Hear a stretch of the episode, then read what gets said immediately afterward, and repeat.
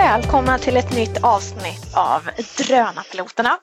Det är ju jag, Katrin Magnusson och min kollega Annette Eilert som har den här podden ihop. Hallå Annette, är du med mig idag? Ja, men jag är alltid med, det vet du.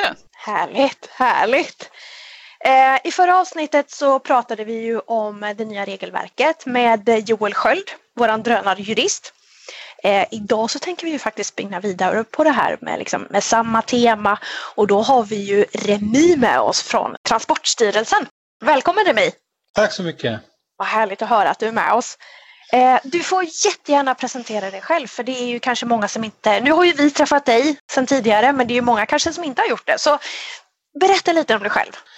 Ja, Remi Ver heter jag och jag jobbar på Transportstyrelsen och jag har jobbat med de nya reglerna från EU de senaste tre, fyra år kan man säga. Och jag är verksamhetsutvecklare och eh, då ansvarar bland annat för att se till att de nya regler som är beslutat inom EU ska implementeras på rätt sätt i Sverige. Okej, okay, vad spännande! Och de här nya reglerna ska vi ju grotta ner oss i idag. Mm, visst. Jag, jag är lite nyfiken, vad har Transportstyrelsen med det här att göra egentligen? Vad har ni för funktion? Ja, alltså Transportstyrelsen är eh, luftfartsmyndigheten i Sverige och tidigare varje medlemsstat i EU var ansvarig för att reglera hur drönarna skulle användas och flygas. Men EU-kommissionen har sett att eh, det fanns ett stort problem att eh, man kunde inte riktigt eh, frigöra potentialen med en drönare så länge ansvaret var delat mellan olika medlemsstater. Så nu har man då publicerat en, en gemensam regelverk för hela EU, men det kvarstår att varje medlemsstat, luftfartsmyndighet, ansvarar för implementering av det. Startskottet då, eh, i Sverige så är det ju första juli nu 2020. Är det samma startskott för alla? Det stämmer, första juli 2020 gäller för alla.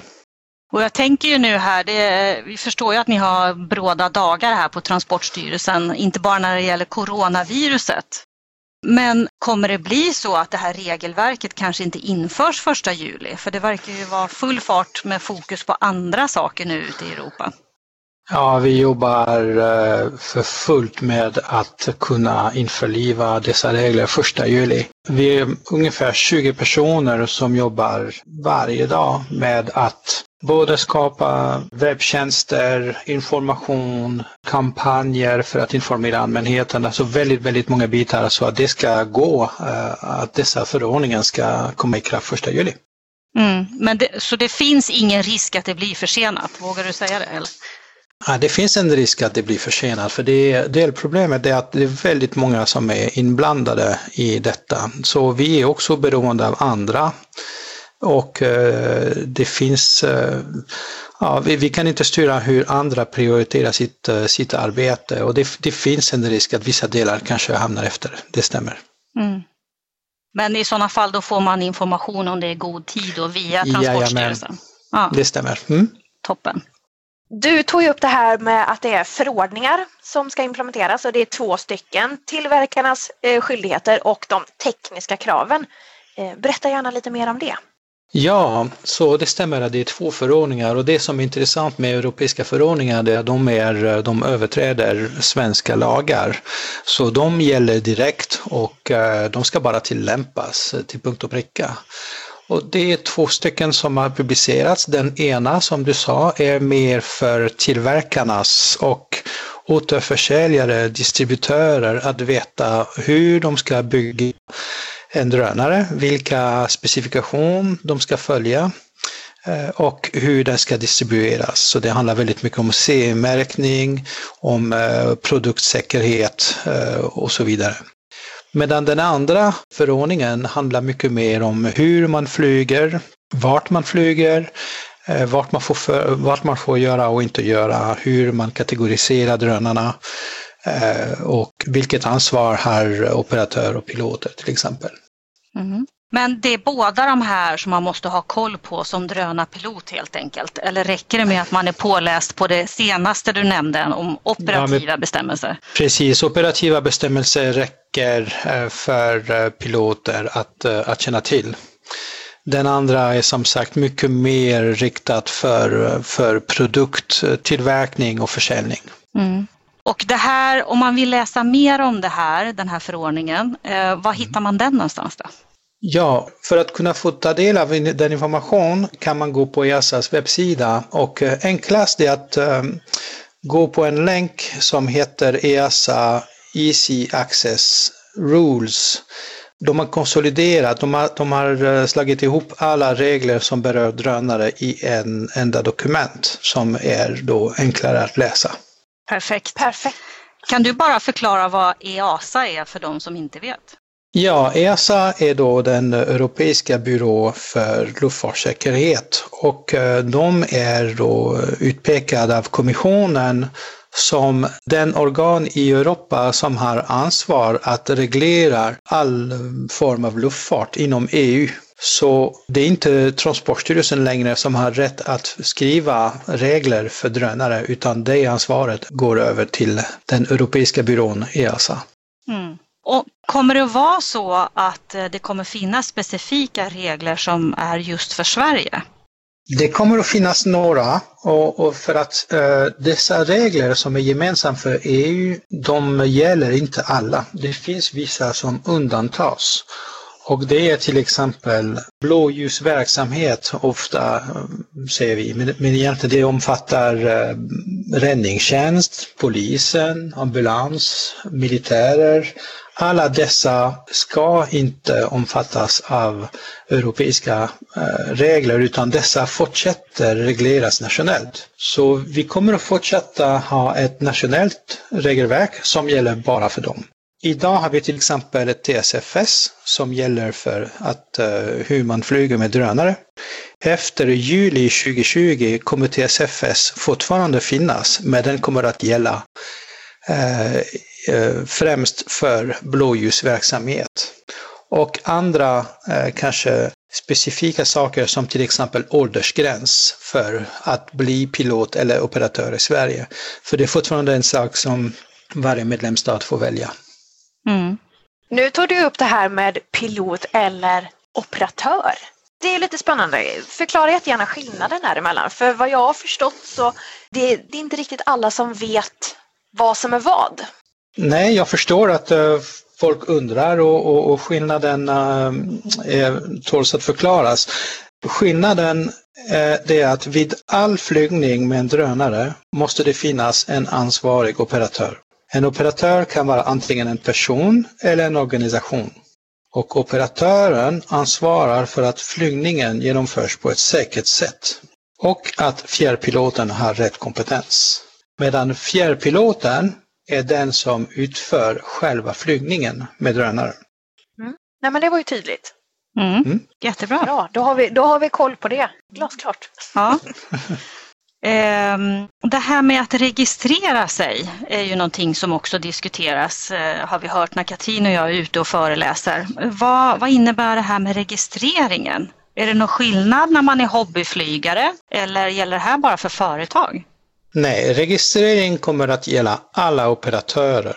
Det är värt att nämna att man måste vara 18 år för att vara operatör, för att man måste ha koll på väldigt många olika regelverk, bland annat eh, inte bara luftfartsregler men även GDPR och, och mycket mer. Alla som eh, kommer att ta ett ansvar för flygning med, med drönare kommer att behöva registrera sig oavsett om man är privat eller en organisation eller om man flyger kommersiellt.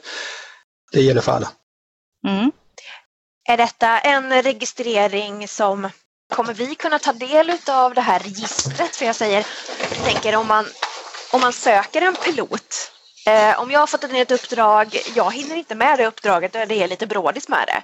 Kan jag då gå in i det här registret, söka upp en annan pilot i min närområde som ja, men kanske har ungefär samma drönare som jag, samma kompetens och sen så kan jag kontakta den istället? Är detta något öppet register? Eller är det bara någonting ni kommer ha? Så det, det, blir eh, så både ja och nej. Så när man registrerar sig kommer man att få ett, eh, ett nummer från eh, Transportstyrelsen som beskriver vilket land man är registrerat i och sen får man en, en kodad eh, nummer som egentligen motsvarar ens identitet, personnummer eller organisationsnummer. Den operatörs-ID den kommer att vara märkt på själva drönare och drönare kommer även att sända den i sin direktomgivning, några hundra meter.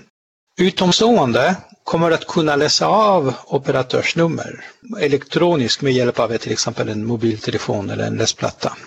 På samma sätt som man kan se idag om det finns en, eh, en wifi-nätverk omkring sig. Men man kommer inte kunna avläsa vem är det som gömmer sig bakom just det operatörsnummer. Utan man kommer att kunna se vem är operatör, alltså vilken operatör det är. Men inte vad, vem är personen bakom det numret. Utan det är någonting som enbart Transportstyrelsen och möjligtvis polisen kommer att ha tillgång till. Men om man nu är till exempel ute och flyger och så helt plötsligt så dyker upp en annan drönare och då kan vi se registreringsnumret men vi behöver komma i kontakt med den här personen. Det kanske gäller en säkerhetsfråga eller någonting. Hur gör man då som pilot? Då kommer man att behöva kontakta polisen som kommer ha åtkomst till registret. Mm -hmm. Och de lämnar ut det hur som helst bara då, om det ringer någon och säger vem står bakom den här sifferkoden? Det vet jag inte, utan eh, jag vet inte om man kommer att behöva eh, göra en anmälan för att man har känt sig kränkt eller man ser att någon har gjort någonting olagligt. Eller om, eh, om polisen, det, det vet jag inte, det polisen får avgöra hur de hanterar det. Mm. Då kanske det blir ett poddavsnitt med polisen också. Det hade varit spännande. Det låter mm. som det. Mm. Ja. Mm. mm. Kommer det kosta någonting att registrera sin drönare? Ja, det kommer att kosta. Eh, det är inte fastställt än hur mycket det kommer att kosta. Just avgift, eh, avgiftsförslag kommer ut på remiss under kommande dagarna. Eh, men jag tror att det kommer att röra sig om, om cirka 100 kronor för att registrera sig. Mm. Men det var inte så farligt. Nej. I kommande regelverk så blir det nya klassindelningar. Vad är det här för klasser och hur vet man vilken klass man tillhör? Ja, så alla eh, verksamheter egentligen med de nya reglerna delas i tre olika kategorier som är baserat på vilken risk man utgör för andra. Så den första kategorin är den öppna kategorin. Eh, I den öppna kategorin får man, man behöver inga tillstånd från Transportstyrelsen, men däremot man måste registrera sig som operatör och man måste utbilda sig som pilot. Och då kom en fråga på en gång där. Utbilda sig som pilot, vad innebär det? Eh, utbildning av piloten beror lite grann på hur man eh, tänker flyga. Så i den öppna kategori eh, man, eh, man delar drönare i olika underkategorier. A1, A2 och A3. A1 det är den kategori där man kan flyga relativt nära människor med ganska små drönare. Och smådrönare, det är inte bara vikten som eh, styrs, det är också att de ska vara klassificerade när man köper dem. De har en, en märkning som innebär att de är ganska säkra och inte flyger så fort till exempel. Man kan flyga närmare människor med lite tyngre drönare och det är då A2-kategori. Men där krävs det en liten eh, mer eh, gedigen utbildning. Jag återkommer till det. Och slutligen, vi har en A3-kategori där man kan flyga med drönare upp till 25 kilo, men då måste man flyga långt ifrån människor. A1 är en kategori där man kan flyga med drönare som har en märkning C, antingen C0 eller C1. I A2 kan man flyga med C2-drönare och i A3 kan man flyga med C3 eller C4-drönare. Utbildning som är kopplat då till eh, dessa kategorier är så att om man flyger inom A1 eller A3, det vill säga antingen man flyger med ganska små drönare nära människor eller lite tyngre drönare men långt borta från människor, det är A1 och A3. Där krävs en, eh, att man genomför ett prov på 40 frågor. Så det är 40 frågor som slumpmässigt eh, tas upp och den, det kommer att vara en webbaserad prov eh, där man måste klara av en viss nivå för att kunna vara eh, framgångsrik med provet. Eh, det är ett antal fastställda ämnen som man ska kunna och det är ett antal frågor också som är obligatoriska att svara rätt på. Utbildningen kommer att vara tillgänglig på webben, på Transportstyrelsens webb, så man kan plugga på IC på, på sin egen takt eller man, som, som egen student eller om man vill ju ta hjälp av någon annan eller hur man gör. Liksom det, det får man avgöra själv. Det är, som, det är som när man pluggar för teori för uh, körkortet. Uh, så utbildning kommer att vara tillgängligt online och sen när man känner sig att när man känner att nu är jag redo, då kan man gå på Transportstyrelsens webb och göra provet. Kan man göra provet flera gånger eller är det ja. en chans? Nej, så avgiften för vad provet kommer att kosta är inte fastställt, men eh, det kommer antagligen hamna på cirka 100 kronor för att göra provet. Per gång man gör det då? Så om man misslyckas med, att, eh, med, med första provet kan man göra om den och då kostar det 50 kronor. Okej, okay. det är bra att veta så att man inte bara har en chans på sig. Nej, precis. Så man kan göra det hur många gånger man vill men det kommer att kosta då 50 kronor ja. varje gång. Då. Mm.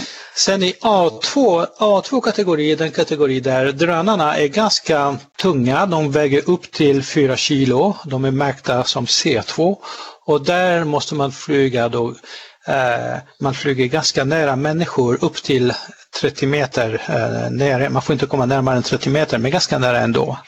För A2-kategorin krävs mer kompetens för det är mer riskfyllt sätt att flyga nära människor och därför är det inte bara 40 frågor utan för den, eh, för den behörighet kommer det att kräva 70 frågor. Kan man göra alla de här eh, proven i ett svep eller måste man gå igenom vissa, att man gör ett först, blir godkänd där och sen kanske det måste gå en viss tid innan man kan göra nästa eller kan man riva av allt samma dag? Liksom?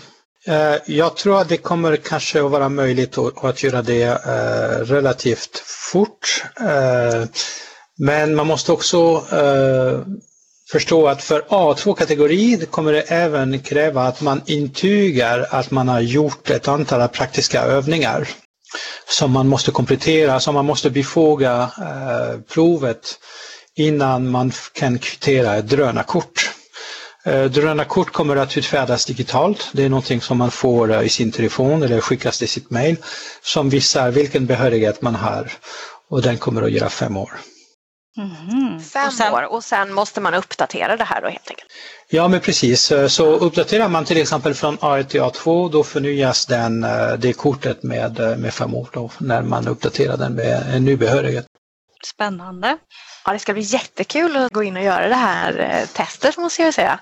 Ja, mm. och det som händer, som ni hör, det är väldigt många kategorier, underkategorier, ja. väldigt många saker att ha koll på och det som ju, bland annat vi har jobbat stenhårt på att ta fram, det är en guide som vi kommer att publicera på eh, Transportstyrelsens webbsida. Vi kommer att publiceras i början på maj där alla kan gå in och ange hur man tänker flyga, vilken, eh, vilken drönare man har och eh, hur gammal man är och, och då får man resultat över vilken utbildning man måste göra, vilken drönare man måste köpa, vilka begränsningar man, man har. Så det blir mycket enklare.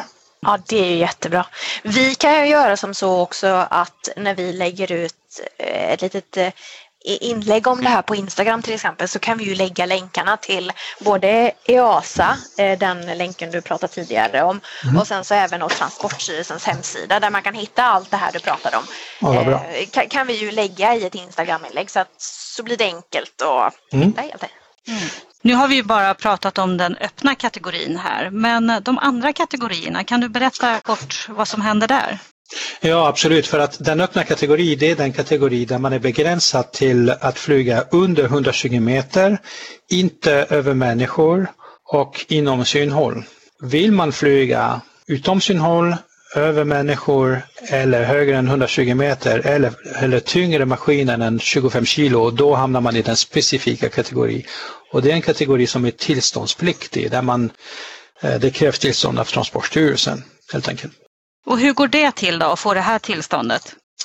Då kommer det ungefär gå till på samma sätt som idag, eh, där man har då till exempel 5C-tillstånd. Man kommer att eh, behöva eh, ansöka om tillstånd och komplettera med en, en riskanalys som man har gjort för att visa att det man hade tänkt att göra är säkert. Det kallas i EASAs term för SORA. SORA står för Specific Operation Risk Assessment. Sora kommer vi att eh, höra mycket om, så det är bara att lägga till minnet. Eh, det är grundläggande eh, egentligen förutsättning för att kunna få tillstånd i specifik kategori. Gäller det tillståndet generellt då eller är det per gång man ska göra en flygning eller får man det så att det löper hela tiden? Jag vet inte, men jag kan tänka mig att i början eh, det kommer att bli ganska eh, strama tillstånd som gäller, eh, som, som är begränsade. Men allt eftersom vi lär känna vem som ansöker och vilken erfarenhet dessa personer har, då kan jag tänka mig att dessa tillstånd kommer att, att bli bredare och längre. Mm. Så det kommer att finnas tillstånd enligt SORA, men man, man, EASA har skapat också eh, vissa, kan man säga, fast track, lite snabbare sätt att göra. Och man har till exempel förutsett att vissa personer kommer att göra samma sak om och om igen i hela EU, till exempel kraftledningsinspektion. Då har man skapat någonting som kallas för standardscenario.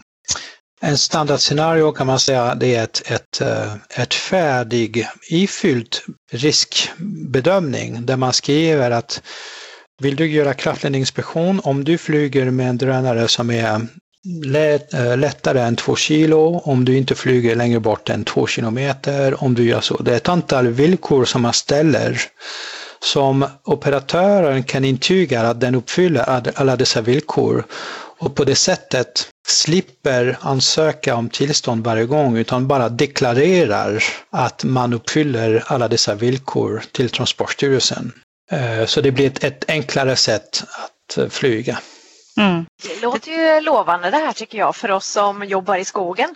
Absolut, det här är ju perfekt för det är ju väldigt många som jobbar som sagt i skogen med drönare som gör i princip eh, återupprepade inspektioner hela tiden mm. på samma sätt, som går till på samma sätt.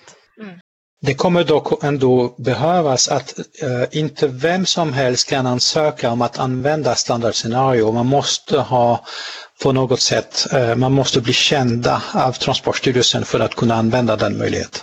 Så, så att inte vem som helst kan inte bara skicka en deklaration till Transportstyrelsen och börja flyga utom synhåll. Mm. Utan man måste finna, det måste finnas på något sätt en, eh, en registrering av vem är det som man söker eller som använder den processen. Undrar om vi blir kända. Förlåt ja. Katrin.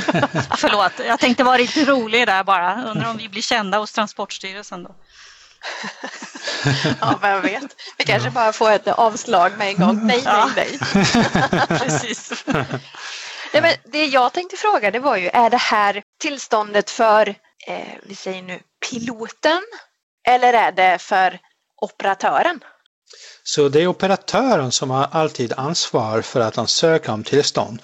Eh, det är alltid operatören som ser till att, att den pilot som man tänk, som tänker genomföra flygningen har rätt kompetens för just det uppdraget som, som är, det, är tänkt att genomföras. Så det är alltid operatörens ansvar att ansöka om tillstånd. Piloten ska följa de villkor som finns i tillståndet eller eh, ja, det, den operativa förfarande som operatör har beskrivit innan de har fått tillstånd. Mm. Mm, ja, men det är bra att veta också. Ja. Jag tänker de här eh, tillstånden som finns idag, till exempel kategori eh, 5C eh, i gällande regelverk. Hur, om man som pilot eller operatör har ett sånt här tillstånd idag, vad händer med dessa tillstånd efter den första juli i år? Så de tillstånd som har utfärdats innan de nya reglerna träder i kraft är giltiga fram till juli 2021. Om inte ditt tillstånd anger något annat. Så de, eh, ett år efter att dessa regler träder i kraft. Mm. Eh, så efter det måste man uppdatera tillståndet enligt med de nya reglerna. Mm. Så det finns en liten övergångsperiod där i ja. varje fall. Ja, det ja. låter ju klokt. Eh, ja, Katrin, det här var ju jättemycket bra information vi fick här. Ja, verkligen. Jag känner mig eh. riktigt redo nu inför när reglerna ska införas. Ja men faktiskt, det var en jättebra genomgång och um, ja, jag, jag är jättesugen på att gå in och, och se Eh, ja, men grotta, grotta ner sig lite i det här. Ja, och, och göra testet mer. känner jag. Ja.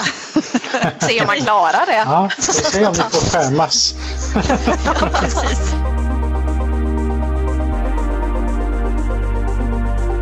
Jag nu som har en Phantom 4 eh, och tycker den funkar kanonbra.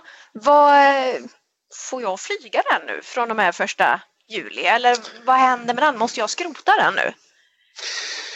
Ja, det där är en jätteviktig fråga eh, och det kallas för övergångsreglerna. Vad är det som gäller för, för mig med en lite äldre drönare? För det som händer i praktik, det är från och med 1 juli 2020 måste man flyga med drönare som är C-märkta, eh, det vill säga som uppfyller den där tillverkningsförordningen som vi nämnde tidigare. Och de flesta drönare idag, de är inte C, C1 eller C2, C3 märkta. Så för dem kommer det att gälla eh, övergångsregler, det vill säga att beroende på vikten kommer man kunna fortsätta flyga, men man kommer att vara begränsad framför allt i, i eh, hur nära människor man tillåts flyga.